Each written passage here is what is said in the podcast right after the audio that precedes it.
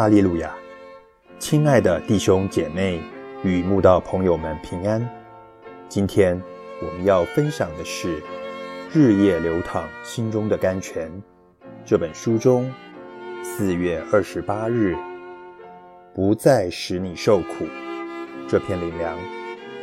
本篇背诵金句：那鸿书一章12至13节。犹大啊，我虽然使你受苦，却不再使你受苦。现在，我必从你颈项上折断他的轭，扭开他的绳索。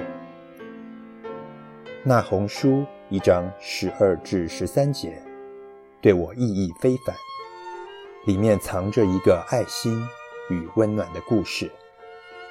就在我们移民来到多伦多的第一年，教会安排与韩社举行家庭聚会时，我竟感伤地说出我从13岁开始罹患头痛怪病的心路历程。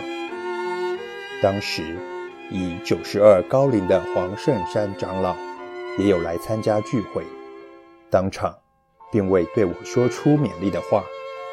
有谁知道年事已高的他竟完全把我那心酸无奈、渴求医治的心声听进去了。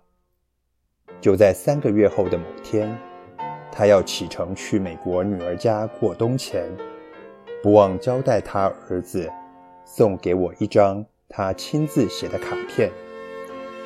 卡片里说，他每日在为我的病痛祷告时，从未忘记要送我金句的允诺，所以就在某天翻读圣经，恰巧看到那鸿书一章12至13节时，灵里直觉这是神给他的启示，要应验在我身上，也就赶快写下金句送我参阅，只求主的美意成全。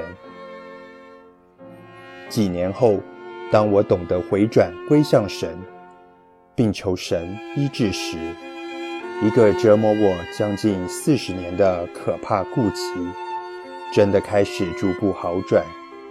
神虽然使我受苦，却不再使我受苦。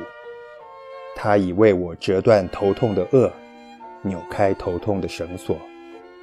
黄长老送我的金句真的应验了，这是一个莫大的神迹。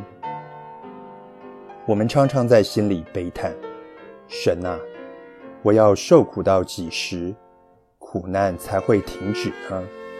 其实，神让人受苦是有时间限制的。他知道我们的本体不过尘土所造，软弱渺小，不会狠心让我们一再受苦。我们只要存着信心，恒常祷告，忍耐等候，直到神认为可以了，就会将苦难挪移。如果铁匠不会一直打铁，窑匠不会一直烧窑，神也不会一直击打我们。